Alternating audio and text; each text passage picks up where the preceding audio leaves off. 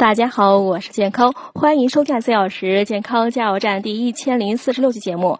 今天讲盛夏必吃的六大当家菜下集，第五种芦笋。芦笋富含多种营养物质，性味甘寒，有清热功效。盛夏口干、运动后口渴、发烧、烦渴等情况下都可吃芦笋。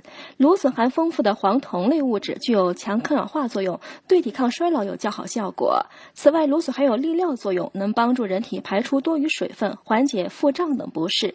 第六种苋菜，在夏季众多蔬菜中，苋菜也很值得推荐。